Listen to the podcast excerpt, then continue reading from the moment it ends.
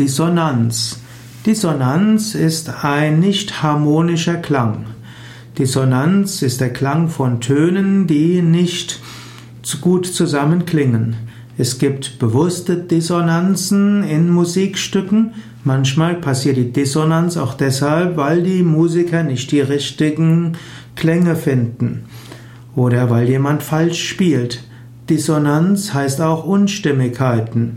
Man kann auch manchmal von Dissonanzen sprechen statt von Streit.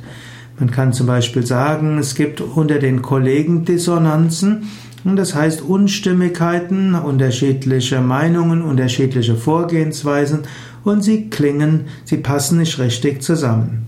Dissonanz ist also Missklang und Unstimmigkeit, ist zunächst mal ein musikalischer Fachausdruck, der später eben auch zu für zwischenmenschliche Kommunikation und Verhalten verwendet wird, das nicht von Harmonie geprägt ist.